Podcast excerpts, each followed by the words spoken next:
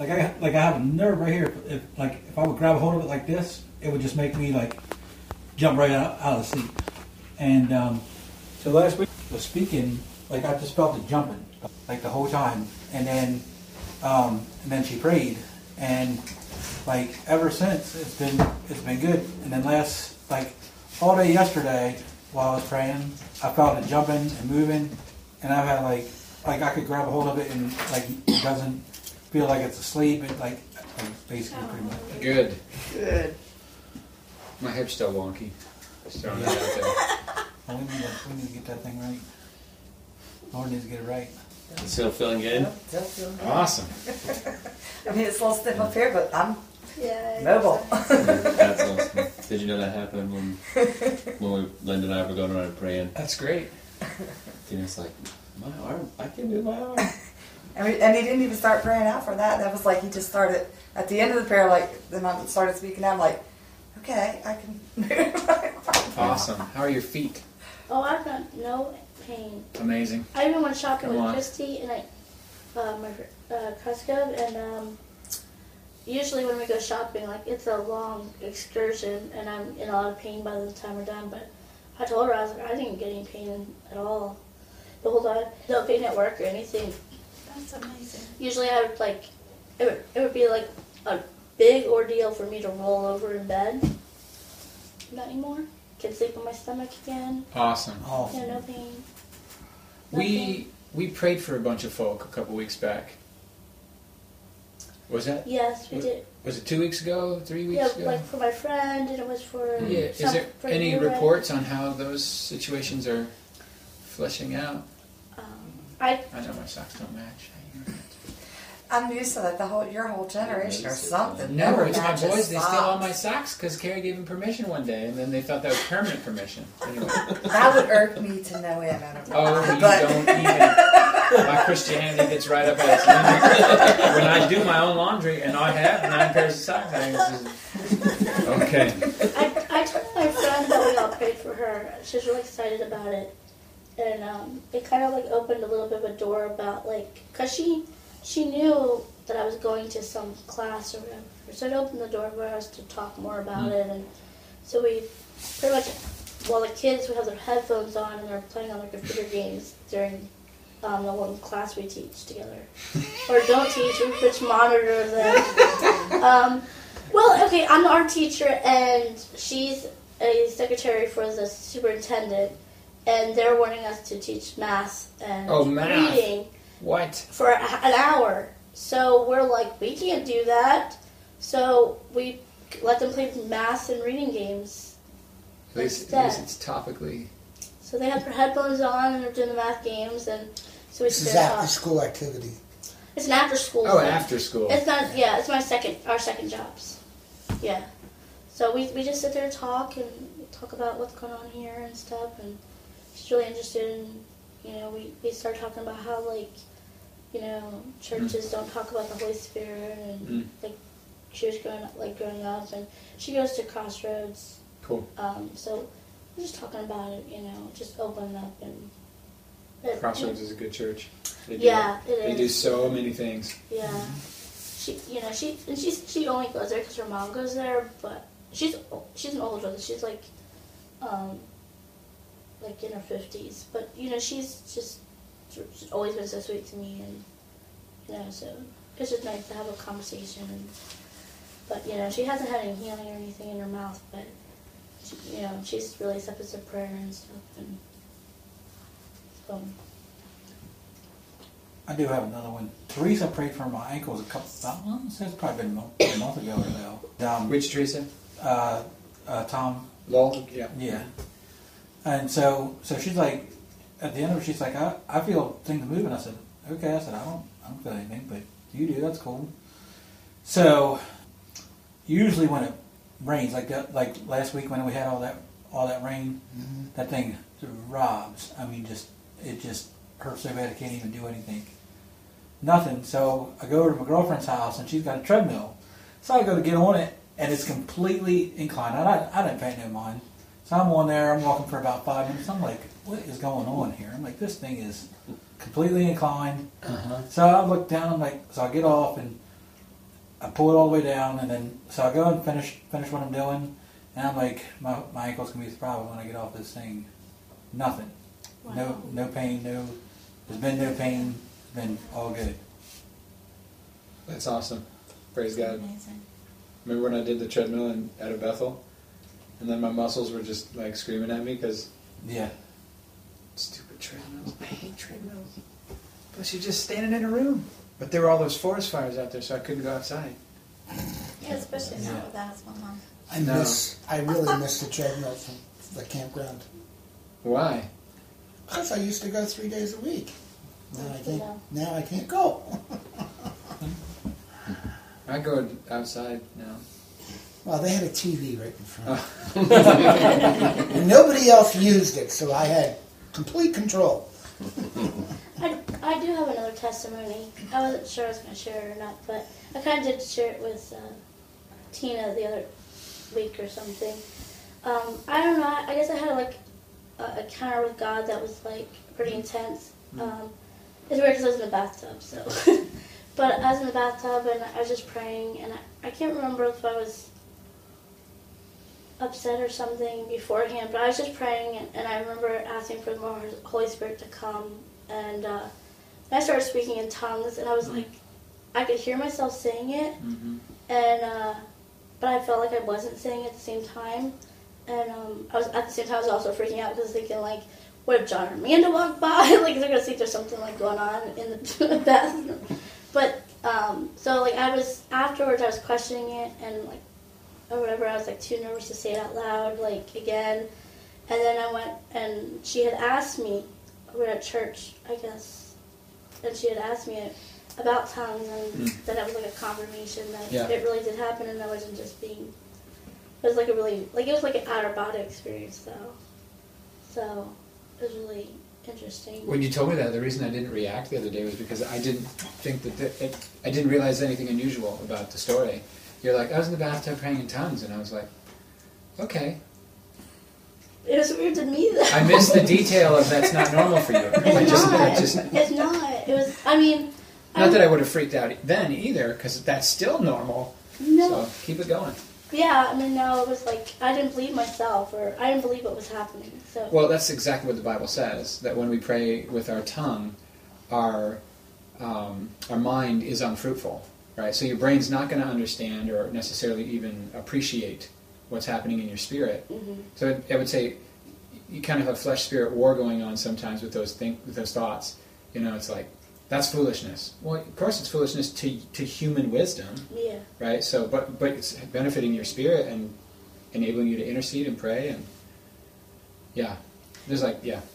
Penn Clark, there's several um, of his um, sermons on YouTube, and he talks some about that. And he talked at Gateway too, if you recall, a, a while ago about the I benefit specifically of asked speaking him in I- to do that. I actually And It's remember. really, it's really very a way that I can bring my heart to rest if there's things that I'm having trouble coming to peace with. Yeah. It's like for me. very helpful. I don't know. I think I just like I still like in the process of a lot of not I don't doubt God, but I doubt like what's happening to me. So it's like right. thinking like in my head like get that. am I imagining something? So it was a little like awkward. But I do remember when Brian Clark was there and he did teach on that too. And maybe just hearing him again talk about that would Yeah. help you to, you It's know, so weird move to the next, um, I was literally thinking move forward with that and tongues. your relationship with God. Yeah. You so what?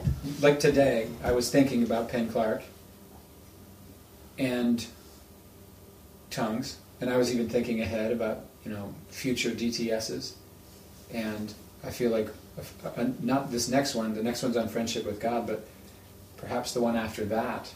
I was thinking of entitling it spiritual gifts.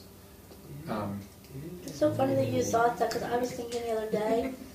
I was talking to Pete about like what might be the next DTS, and I said I feel like there should be one on spiritual gifts. you're kidding me, right? I This said that, this is all I said that jokes. to Pete. These are all jokes right now. No, sometimes the confirmations are too good, and it's like God, at least give us some mystery. Sometimes I feel like I can't talk to you because it's gonna happen. Like, Yeah. confirmation's gonna It's like that lately. It's like Declare and decree. It's been, it's been, it's been. Yeah, he's been confirming Weren't- everything. Weren't you thinking about talking about the Lion of Judah the week that she drew I switched a song lyric that was there was nothing about bold as lions or anything about lions in the song. The original song said we're as Mount Zion, but the first verse already said Zion. are a firm mountain.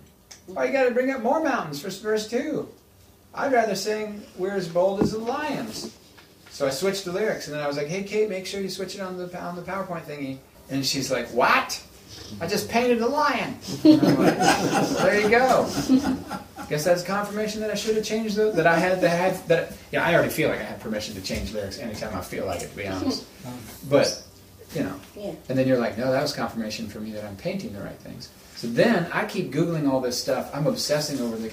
There's this little fishing village in uh, Nazaré, Portugal. It's a tiny little fishing village, and you know they have the world's biggest waves, and they never thought much about it other than don't go there because you'll die.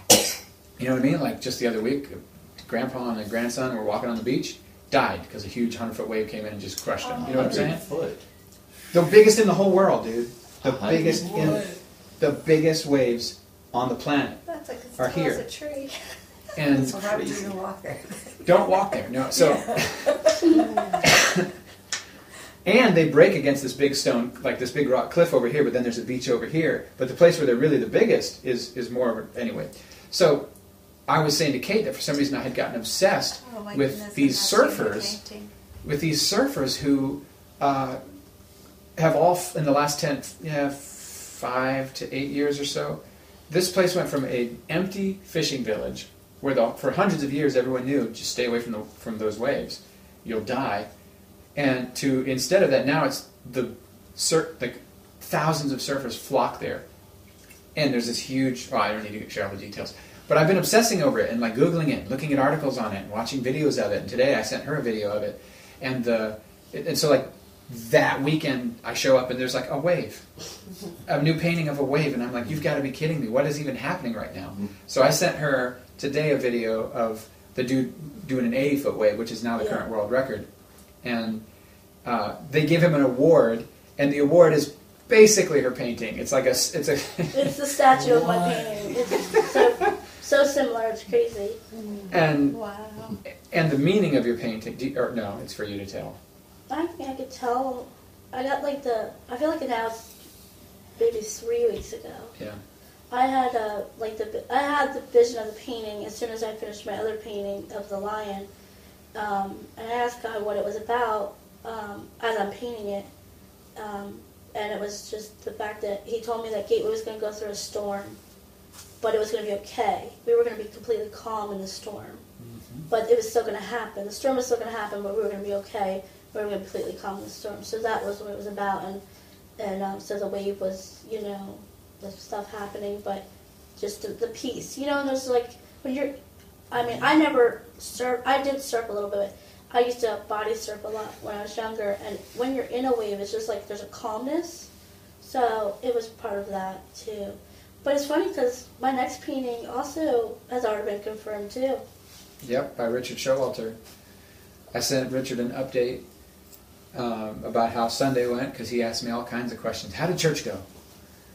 And I said, okay. So I typed an update about some stuff, just everything that my whole day from like the time I got up till the time I typed the email. Yeah, because the whole day was cram packed with ministry and God and everything. So I wrote the email, and then he responds. I included the detail about the lion thing, and he he responds that the lion, who is also the lamb, who was slain, is powerfully at work in Gateway. And I said, That's interesting. I hadn't even thought about the lamb. And I mentioned that to Kate, and Kate's like, That's the next painting. He already told me. Like, I've already been working on it. like, what? That's So. God is speaking. Yeah. Yeah. And that was all, that's the book I was awesome. reading today, God speaking to us. if you're seeing more than one thing, you know, like, don't, you know, don't count it as nothing, Right. you know. Yep. So God likes to talk. Likes to talk in riddles. he wants to speak to us. He, mm. Yeah. God also told, I remember saying this to Katie, but um, I said, you know, Katie, I, I really think you need to draw a lamb with oil coming down his forehead. And she said, You don't know that I'm already doing that? What?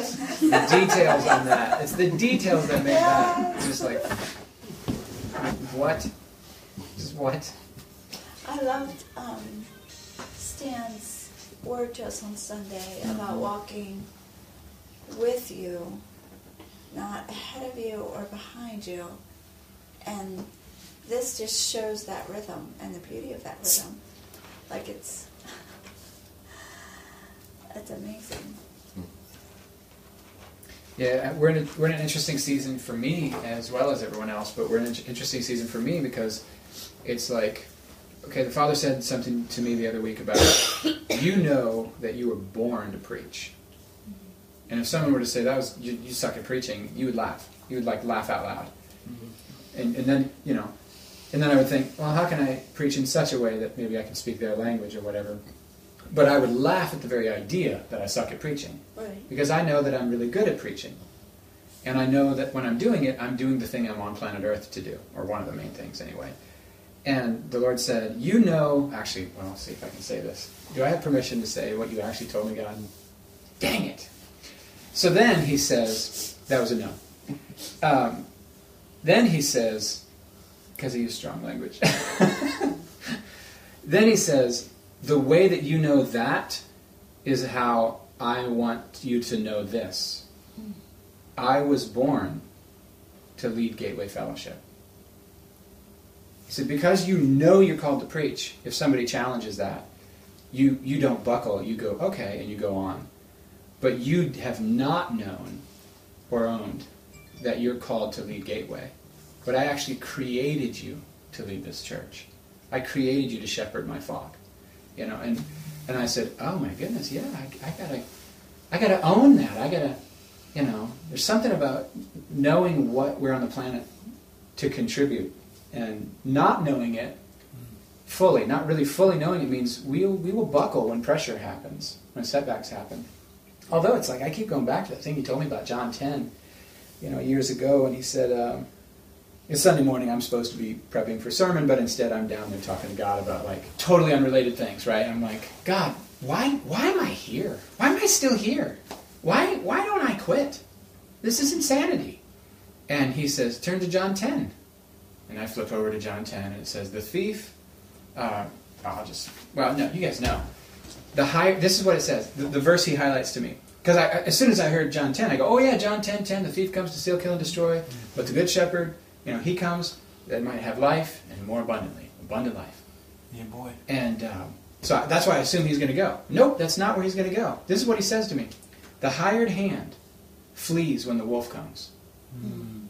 but the good shepherd lays his life down because he loves the sheep. And then he said, And that's why you can't quit. Because that's what I was asking. Why can't I? Why, what's, what's wrong with me that I can't just like get out of here?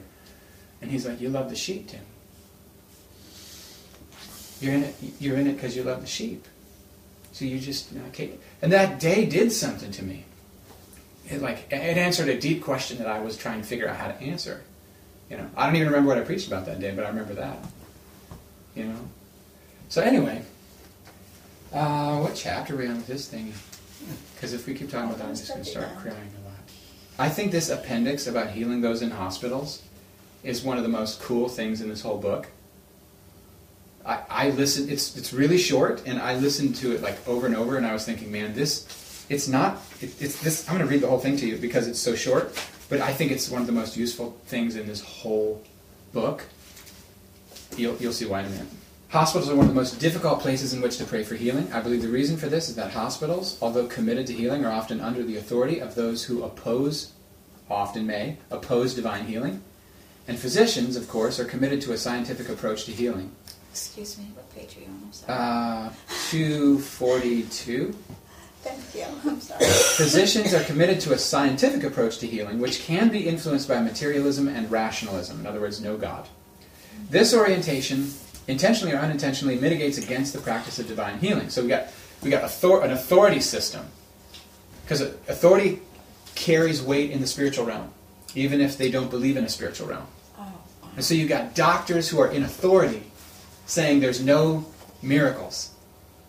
And it can mess with the atmosphere in a hospital, In a church too. in a church too. I used to, there was a couple of nurses I knew. There was no, It's like, it was all worldly and nothing with God. They don't even think to even bring that part into it sometimes. It's like it was, they were the hmm. hardest people to talk to sometimes. Hmm.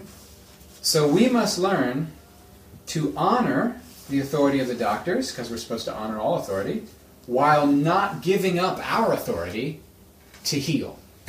So I pray for the sick in hospitals in the same way that I pray for them in other settings. But to deal effectively with the unique hospital environment, special personal preparation is required. I liken this preparation to putting on the proper uniform and the equipment of a soldier. Here's a summary of the prep I go through at home. wow.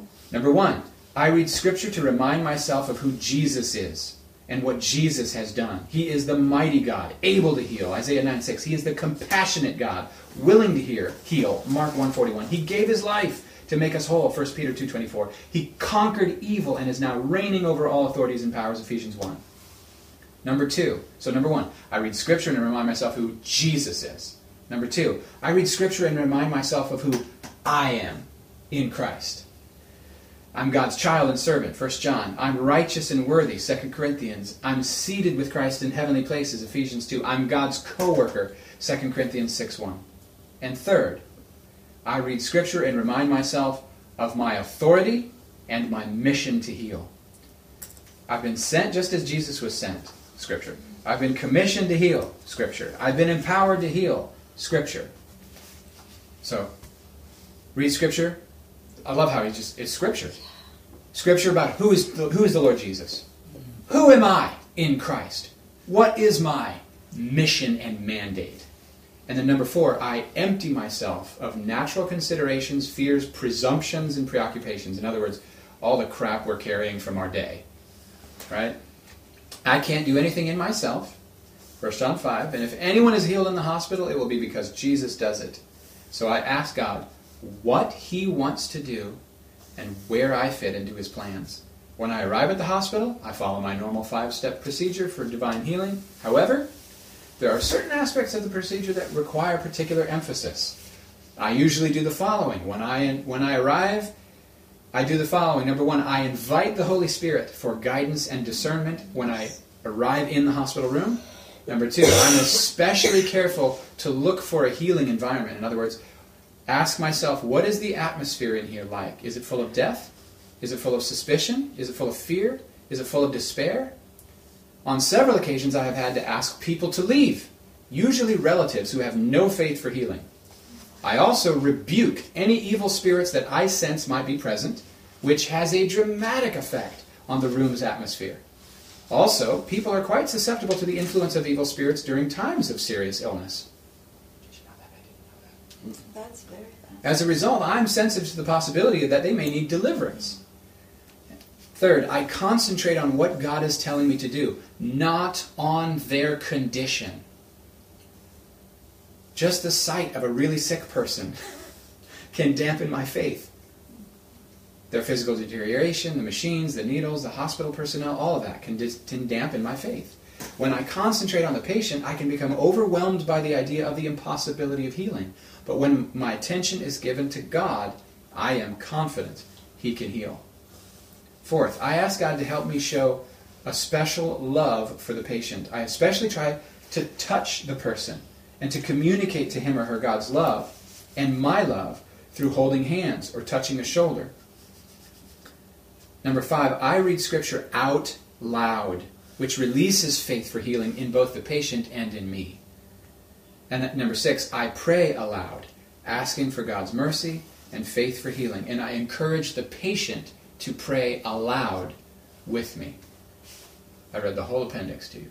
Can you see why I just kept listening to that, listening to that? Because I'm going, John, it ain't just hospitals that we need to do this. That's what I was thinking. It's every difficult environment where the Spirit of God is not being honored and not holding sway.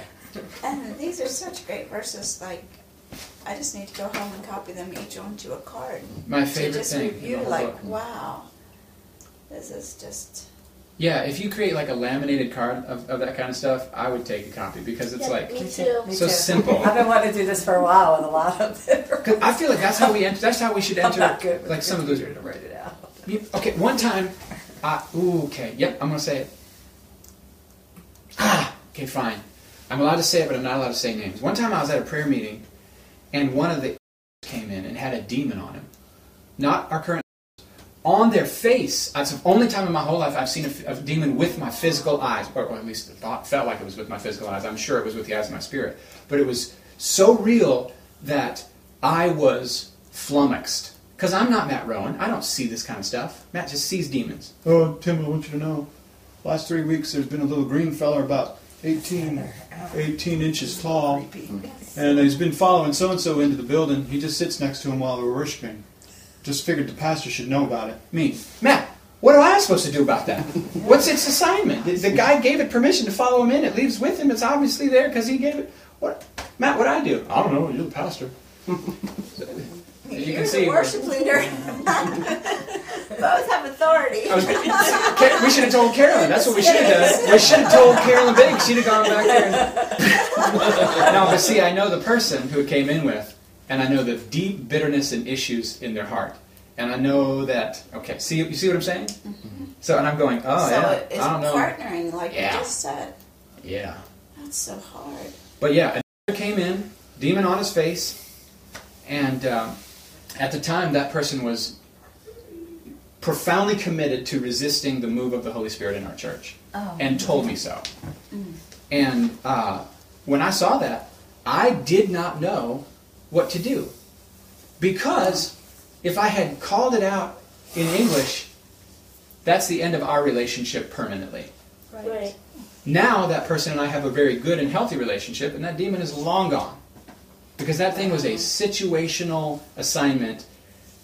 See, is a man of God who actually has the Spirit of God in him. Yeah. And in that in that season, he made an agreement that that with a whispering spirit that was coming against the flow of the, of the Lord, and partnered with that thing, thinking it was God. And I I was just, what do I do with this? When you have, you know what I'm saying?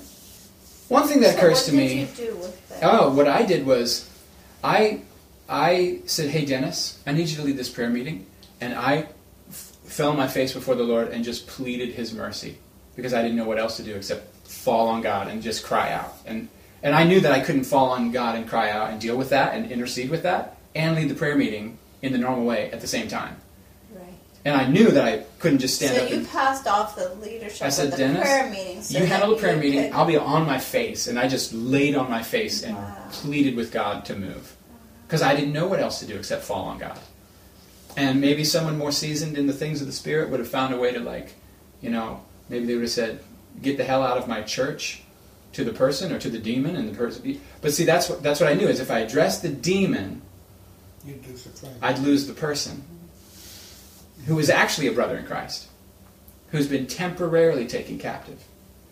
You know, voluntarily, but they don't know. They think it's God, and they will fight me on this. But you know, there's so many principles in, in, in even those little stories. It's like one of the things that my wife said to me recently is anyone who would rebel against the Lord's authority structure is clearly in trouble already. Yep. Because obedience to your authority structure is just throughout both testaments. You know what I mean? It's just it's biblical. Obedience is one thing, submission is another thing.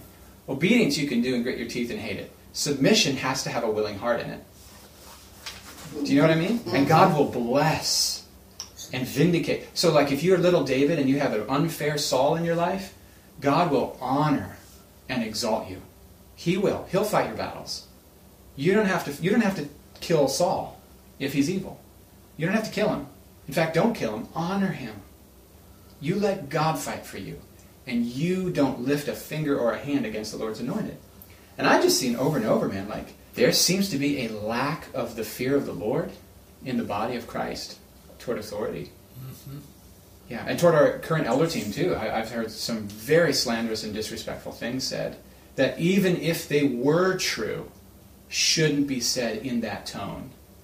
If that makes any sense. You know. Anyway, I, I'm not, this isn't even the topic of the day.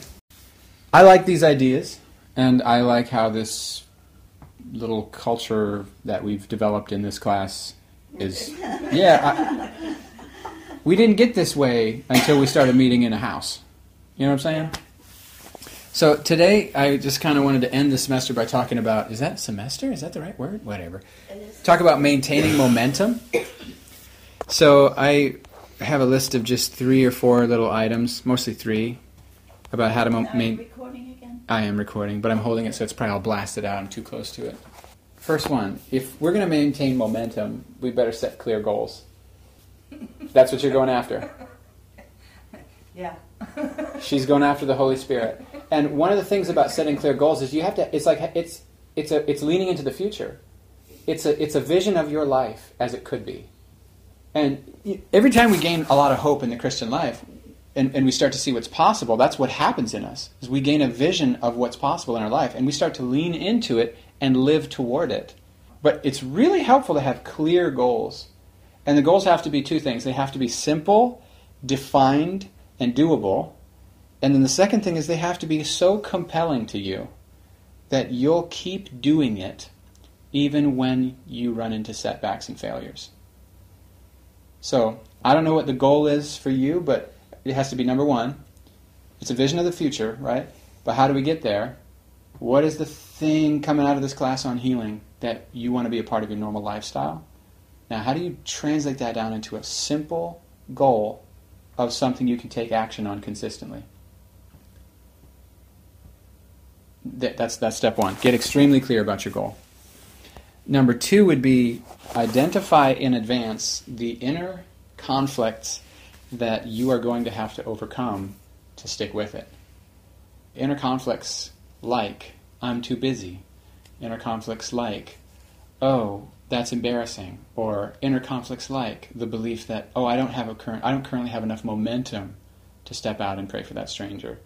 When I had momentum back in the class, I would have done it. But now I'm going to give myself extra, shall we say, excuses.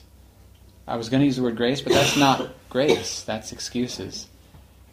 But what are the inner, and maybe my examples aren't the real ones for you, but what are the inner conflicts that you're going to have to overcome to stay moving forward?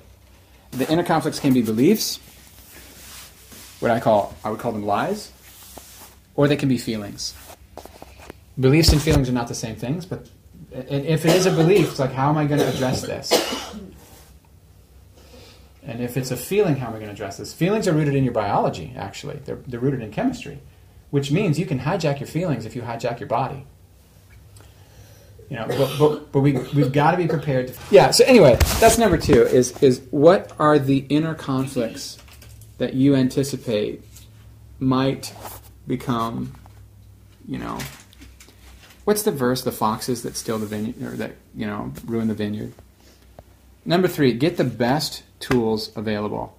So if we're if we're going to walk in healing, we want the best tools available, the best books, the best best best theology, the best mentors, the best models. So number one, I would say review in terms of the best tools. Review this class, the podcast, which I'm going to share this file that I made with all of us on the page, so you won't have to write down, or you'll be able to click on all these, and it'll go straight to the thing. See, they're in blue. They're already hyperlinked. Our podcast, the audiobook, but then I just have a list here of people with proven fruit. Number one, number one, Jesus.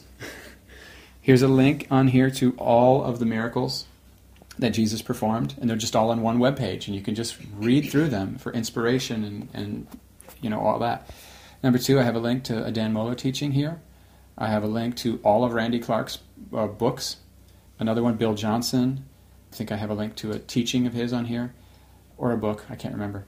Then I, I also linked to Curry Blake. Some of y'all might have heard of Curry Blake. I think Tina, and the the teaching the it's 12 hour long sessions that I linked to with Curry Blake that Carrie found extremely helpful. He's a weird dude. He doesn't seem like a nice person, but he does love Jesus, and what burns in his chest is healthy. What I mean is, his demeanor is very curt and short and blunt. But that don't mean he doesn't love. But I had to get over that because Carrie's watching all these videos like, well, he doesn't seem nice. And she's like, he's so helpful. She was like writing notes everywhere. But he raised his kid from the dead and all, it all interesting Yeah, stuff. he has fruit, so you know. That's right. That the only people the only people I put on this list are people with fruit. things he says, but he has fruit, so he's still You're in doing more than what you know. and he deserves to be on this list. You know what I'm saying? Because who am I to criticize him when he's over there with all that fruit and I'm Yeah. over here going, I, I think- that. is that a grape? I think I see a grape. You know. uh, who else? I got uh, John G. Lake, one of my heroes. If I, I linked to a book of, about him, Mariah Woodworth-Etter. I linked to a, a book about. It's like diaries of her Holy Ghost encounters and ex- exploits. You got to pay for all this. Not all these, but the books I referenced, they're not free. But used on eBay, right, Evelina? Used three bucks on eBay for used. F. F. Bosworth, Christ the Healer. I linked to that book if you're interested in that. Okay, but enough of that. Get the right tools. Get a mentor. If there's two out of shape people and they say we're going to go to the gym every day, and that's who you commit to be your partner in this thing, that's you're going to enable each other to quit. That's what's going to happen there. What you need is somebody who actually is already super fit and works out every day to be your mentor. Because they're going to call you on your crap. They're going to be like, what the heck are you doing?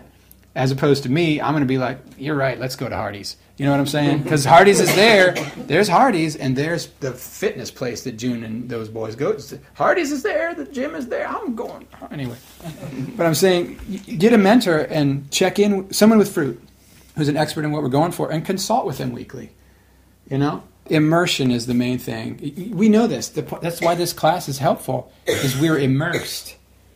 And but it's not as immersed as it would be if you guys get on fire for this topic, because this is only once a week. drawing them when If you get immersed, where it's no longer once a week, but it's like literally all of your commutes are redeemed, because you're listening, soaking, and your hobby time, spare time when you you know. If you're like me, when you've been with people a lot, then you need to unplug. And the way I unplug is I watch things on YouTube. And, you know, I don't have to just watch basketball updates on what's going on. I could also watch some Curry Blake. Immersion is what ignites passion. And also, immersion uh, together. This is, the next point is going to be y'all's ideas. How do we do this? How do we keep going? How do we how do we keep the momentum? Uh, you take a piece of wood and you light it on fire. It'll burn, it'll burn a while. But if you put a whole bunch of pieces of wood on a pile and you arrange it the right way, you light that on fire. It's it's a different kind of fire, and something about being immersed in an environment. If your wood, if your fire would would, would go out, their other fire is going to reignite it. So that's just my notes for my ideas about, and I stole some of those ideas from one of my favorite motivational speakers in the history of life named Tony Robbins. I love that dude so much. I, I hack his stuff, and I'm like, I see Jesus in all of his theories. I don't know if he knows Jesus. I think he might, but I see so much Jesus in, in his stuff. But anyway, It's like Zig Ziglar. yeah, and that's somebody I want to read. But what are your ideas for how can we keep this going? We've had a good class, but I feel like we're just beginning to open the subject. We haven't really gone that deep. We're just beginning. Are there names that I missed that you guys are going to want to add to that? Probably are some names that are missing from my because that's just me typing tonight quickly. There's a YouTube series um, called Gods and God's Generals. It's um, done by the same person as the book, and Yep. because I don't really get a lot of books read, Really? Yeah. I listen to a lot of books. I don't get a lot. That read. book was this that was a thick. huge, but it was a really super long, like hours and hours YouTube. I read the whole thing Oh, yeah. because I was in that season of Right. like, give me But all some of of it. the people that you listed there are people that were part of Yes. that. building up. So link to that on on the DTS page. I'll try to remember to do that. Yeah, it's just really helpful to hear those kinds The of stories, people man. talk and the stories of them. I think for myself, I have to learn to let go of fear, um, Yes. and just. He says so many times in the book. He says. Um, God's responsible for the healing. Like he Mhm. keeps putting that. That's like been a recurring phrase that I Mhm. keep seeing. Um, he puts that responsibility back on God. It doesn't have to be something that I feel um, disqualified by or like some anything depends on me because it doesn't. Yeah. Our part is So to we believe. need to live That's our like part. we're children of the Father and really believe Mhm. that He wants to act on behalf of the people that He brings into our, you know, into our friendships. Somebody we know well, or somebody that we're just getting to know, or someone that we might not ever see again. And believe. it's really hard to it's it's hard to listen to a testimony about a miracle God did and then walk past someone who needs that miracle knowing that my Jesus Can do it. can do that Yeah. and for me that creates a discomfort if I ignored healing, it would be more comfortable in that sense. Of course, then you deal with the discomfort of living in a world where, uh, you know what I'm talking about. Sin and sickness are just, you know. And I don't. I would rather stir up my faith and put make that put me in a position of being uncomfortable and having to ch- learn how to change than to that feels healthier to me. The discomfort of of this learning process feels more. You get. I don't have to finish the sentence. You guys hear me? This learning pro- process is a little com- complicated because things in your head. When in reality, it's probably real simple, isn't it? We just make it complicated. Yeah. Uh, he says again and again, uh, another recurring theme is just learning to hear the Holy Spirit and being obedient. Like when He, you know, do what He tells you to do. Mm-hmm. A few weeks ago, you reminded us how important it is to be intentional about asking God, who do you want me to pray for today? Yeah.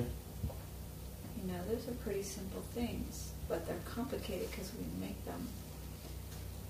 Our own fear and our humanness kind of make them feel complicated.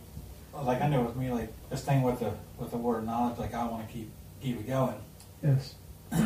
but it's like I'll say like like on Sunday when you, you know, when you was like you know, seek the Lord and ask if He's going to give, you know, give you a word of knowledge or whatever, and I was like, okay, so so I just sat down and prayed and like I got nothing, and what happened was the Lord showed me He's like you're you're trying to perform instead of just listen. Mm-hmm. and and like as as I started to listen, then the Lord started to to to give me stuff to say, and when He started doing that, like like the prophetic came on me because my hands got complete, my hands were completely numb, and they felt like a big old baseball glove, and and I had you know several people come up to me and like the headache thing, the, that one the person came to me and and it was right on, you know, um, and it but it was like the Lord's like you don't have to perform. I'll give you what you need when you need it. So it, was, it was just interesting how he taught me that. Where, where if he wouldn't have showed me that, I would have probably just tried to, to do it out of performance, and that's not what he wants. Like he he wants us to do it because he's giving it to us because people need it and they need love. Basically, that's what he downloaded to me like during that whole whole situation. And you know, I want to keep that going because because because I know people can encounter him. You know, I want them to encounter him. Like that's Yeah. my heart. I don't want it to be a thing of, oh, this is about me because it's not about you know. It's Yeah. And it's not about issues being healed. It's Yeah, about it- people yeah. Right. being healed. Yep. But it also comes down to are we ready to put that time in? Like we're not just going to do a little prayer over some people and that it's going to be like that. So are we ready to sit there three or four hours until we pray this through? You know, are we ready Right. to put our time into to get where you know he wants to take us also? That's what he's been asking me. So here's what I'm hearing so far. Like no church just till noon on Sundays. You know, we may go till four o'clock. Yeah. Oh my gosh. wow. Yeah, I mean that was one of the, that was one of the most helpful for me early on in this process with with you know that John John Wimber's book uh, before the class even started that that principle of slowing down and just slowing down and and allowing people to soak in God's you are ushering in the presence of God, allowing that space mm-hmm. to be a healing space for them. So it's not so much about the words we're saying or the mm-hmm. methodology of how we're praying. God, the Holy Spirit It's allowing the Holy Spirit, is staying, praying mm-hmm. slow, and asking questions to God for what to do next Mhm.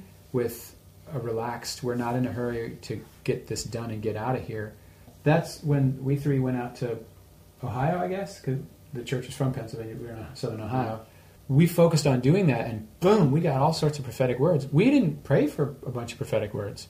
We were just trying to go slow and create space for God. Yeah. And And it took a lot of time. and it took a long, but we had so much fun. Yeah, it was. it Well, I'm was- just saying, like, it took, what, five? That one evening was, what, five hours, six hours? Of praying. Is into, like, midnight or something? Yeah. It was a long, long, long, long Yeah, but time. remember, it was fine, It remember was when we were asking for God a long time ago? We'd have 24 hour prayer. I mean, it didn't stop. The church had continuous prayer. Well, I know I was. I don't know. Brian may have been lower than. yeah. yeah. I'm talking about, you know, when we had the ladies' prayer, man, we would do 24 hour prayer on a continuous basis, seeking God. You know, it wasn't, you know, somebody would I bet at that the bore good fruit. I bet that bore real good fruit. Yeah, because every time I've ever taken time to press in, I've seen really good fruit. And by press in, you know what I'm talking. I'm not talking about striving. I'm talking about giving God space. And So I just had this idea while you were saying what you were saying. What if we, once a month, maybe even, did a, did the service in a way that we were going to extend the service, and then at twelve o'clock, dismiss people that would want to be dismissed, and then just continue. That's what I what like thought that so my much. But let people know that you are continuing. yeah, That's what I said Wednesday night. I wanted them to keep going because I felt like we were just finally getting to break through. and it's like, oh, so it's really good when you start to do in front of others what you do by yourself, without concern. Oh, it's coming, guys. It's coming. I can see it. It's coming. We're gonna dance again. yeah. We're gonna dance again. We're gonna twirl and dance again, like we used to, yes. like we used to. The glory's coming. It, because, and I'm not saying it's gonna it's gonna happen because God's gonna do some special thing. I'm saying our freedom. We're we're gonna get in touch with our freedom and the gospel in such a way that we're not bound Yeah. By the atmospheres, and we'll we'll create we'll create the right atmosphere because we're, you know, Jesus walked into It's it. called hunger. Hunger. Hunger. Hunger brings. Hunger and joy. Hunger. You know what I'm saying? Because like, why did we dance before? Joy. Sure. Why did we have the joy? Hunger, which led us to feasting, which led us to joy, which led us to dancing. So yeah, you're right. It's hunger. And I think it's coming back. Some of us are so fed up with the machine of trying to get ourselves into a thing. It's like, wait a minute, no, the gospel has already given us the thing. Can we return to that? To like this, we have it. Like I love, I love the idea of doing an altar call, where you invite people to come get nothing because it's already in them.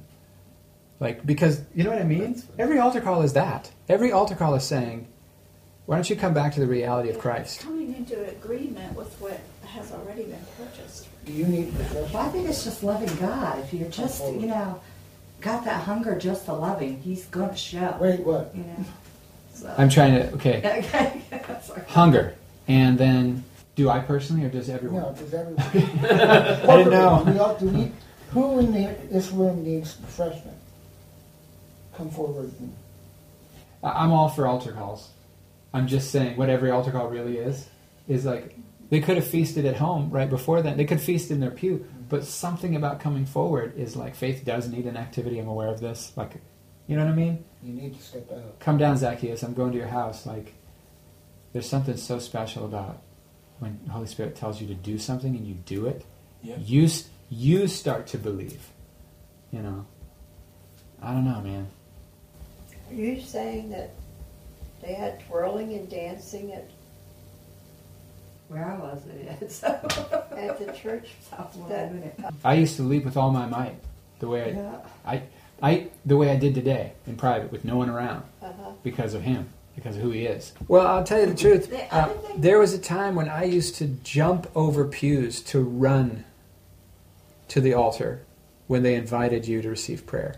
I remember the one day, the first day Brian, the first weekend Brian Connolly came, I, I wasn't going to wait till he was done preaching. I said, "Lay your hands on me now," you know, um, and of course everyone was like, "He's going to go down," and then I didn't go down, and people were like, "I can't believe he didn't go down." I'm like, "Who cares about that?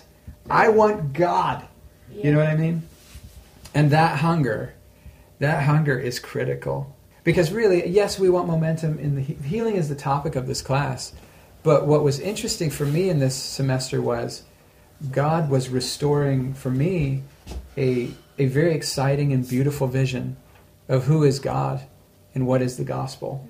And what is like what is it what can it look like to have faith in Jesus on planet Earth? You know, I tell you, we didn't really learn techniques as much as let's you know the technique is try. This class for me was more of a catch the fire, the fire and do what I say. Hmm. like like that's that, that's what this like like because every single class I've sat in has been like hands on fire, just like and just do it. Like just like that's that's like that's what I've gotten out of this whole entire semester. Just like catch the fire and do it.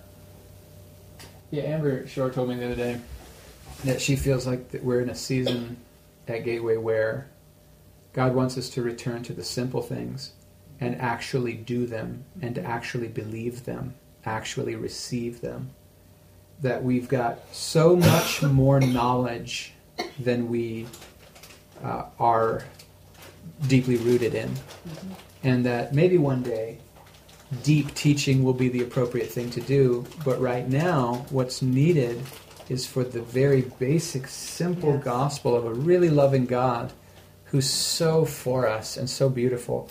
And so that we know who He is, we know who we are, and then we know that we've been commissioned to do exactly the things that Jesus does. It's as simple as that, and you can. And it's not technique, it's just put your hand on him and say, Be healed in Jesus' name. And if you believe, Holy Spirit flows, and it happens. You know? It's like back in the day, I remember watching this video of this girl who just met Jesus. She'd never prayed for the sick before. And her mentor, who had led her to Jesus, said, Now we're going to go out in public and we're going to pray for the sick. And she's like, What? And the video is her healing people just one after another, bam, bam, bam, bam, by just putting her hand on, on them and saying, Be healed in Jesus' name. And then saying, Is it still there? And they're like, Nope. And then she's like, "Oh," She's freaking out. And the guy says, With baby Christians like this, you almost always get these kind of results. Because Because- they don't have the religion into it. yet. Because it's not technique, it's Jesus. We're not, no, it's not skill, it's Jesus. It's, Part of this class was going to be me learning to pray for the people, which I learned I already know how to do that. I just need to do it. But and it was more about me being healed. yep. Yeah. Like, not just the healing of lupus, but the healing Yes. of, like, a lot of other things, you know. I was Yep. like, I feel like I've been on a roller coaster. Um, but it was that little, exam- little anxiety. I would tell my dad in the car, like, you need to do something because I'm not going in there because they're going to, like, do something new's going to happen to me when I get in there again.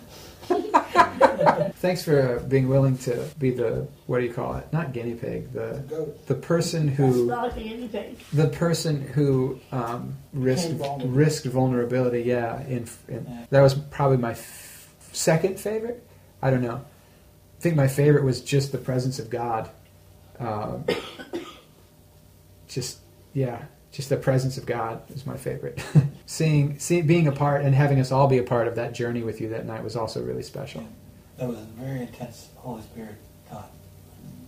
And you said, Stan, that I'd never be the same after that. Remember saying that? No, I don't. I remember it. You said that, and it's Yep. very true. It's very true. Awesome. Now she's in the bathtub.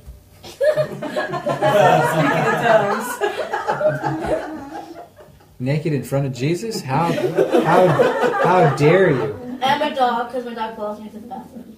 Let's dial down now. Um, I'm gonna put this little document on the thing so you all can can see it, and you know that's a pretty astoundingly large list of of stuff that I've handed to you. You are not obligated to do anything except the things you're hungry for. Duty will not grow you very big. Hunger will grow you so big. Yep.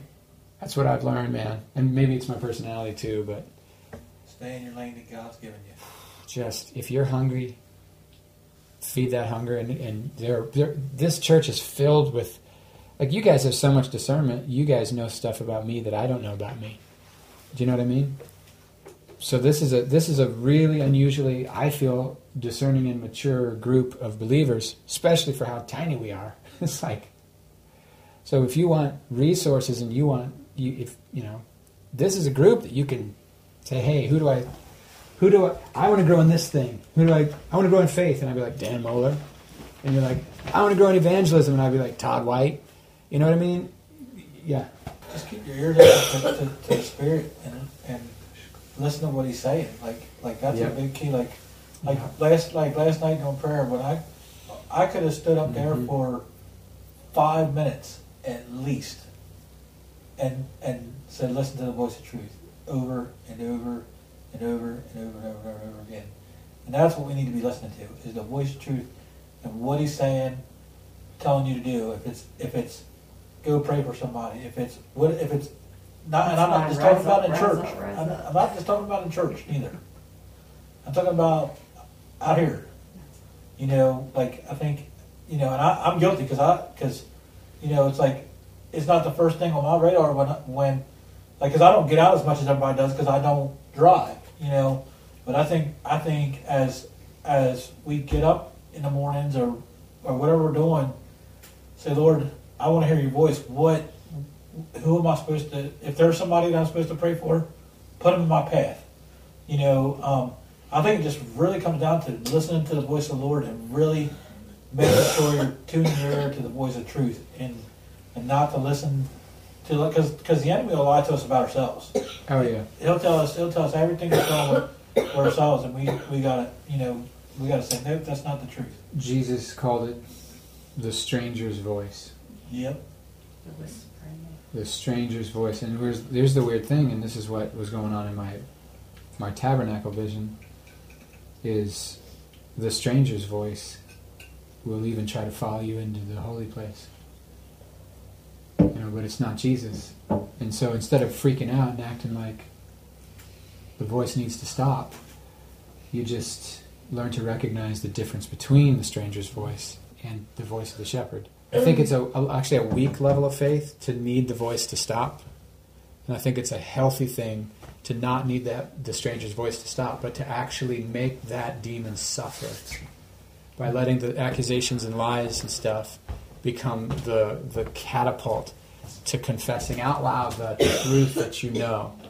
But yeah, he just sitting and listening and and Stan, it's not even it doesn't even have to be invite them into your path. It can be who's just on your heart lately, who's on your mind lately, and that's like you're so you're so filled with the Spirit. Y'all are so filled with the Spirit that just somebody being on your mind lately makes me know that you're supposed to reach out to him and either pray for him or ask him how you can pray for him or just check in on him how you doing? Mm-hmm. Like because that's how that's how spirit filled y'all are. That just somebody being on your mind that means god put him on your mind. That's that i believe that. I strongly believe that because that's how i live Yep. Me too. Yep. So he's on I pray. and i don't assume that i've got something y'all don't at all in fact uh, kate hit me with something the other week and i've been puzzled by it she basically said how come you always resist us praying for you and i was like dang it she caught me because i'm more comfortable ministering than i am being ministered to that's See, why That's that's me. That's me right there. See, y'all have some discernment. I, I'm, I, I'm I'm more comfortable in like ministering. Like I I receive prayer, but it's like I'd rather just pray for people. Mm-hmm. And then some has to do with calling, though. I think. Maybe. Leader, it may make more than Tammy one. told me that of the people she's done sozos for, like I, I'm usually resistant to receiving. Hmm. 'Cause As soon as I, as soon as God does something to, for me, I instantly try to make sure that it wasn't a waste of His investment, and, and pray that I'll be worthy to get, I'll be faithful to give it away. It's instantly, as soon as the gift comes me, I try to, Jesus, help me give this away. And she goes, Holy cow, Tim, you're the worst I've ever seen, and 200 and some plus Sozos have done, or whatever. And she's like, I know I'm breaking the Sozo rules by telling you this, but as a friend, you need to learn to receive. And I was like, Yes, okay. And that was super helpful. So here's how I want us to pray these impartation prayers at the end. First thing is let's just, I, I was just seeking God a little bit ago while y'all were talking, saying, um, how should we do this time? And um, but I think we're just supposed to start by each one of us waiting and inviting Holy Spirit's presence to increase.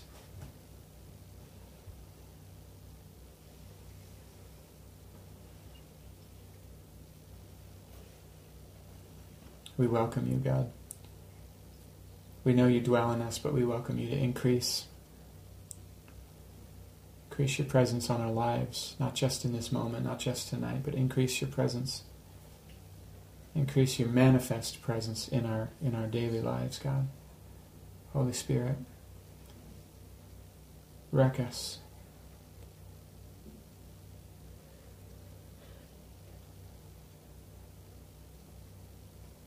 Saturate us, God. Saturate our hearts.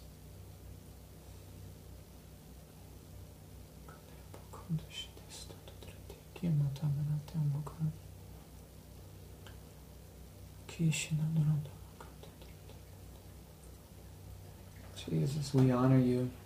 We honor you, Jesus. We honor you, Father. We ask that you would come and do the impartation. We ask that you would come and lay your hand upon us tonight.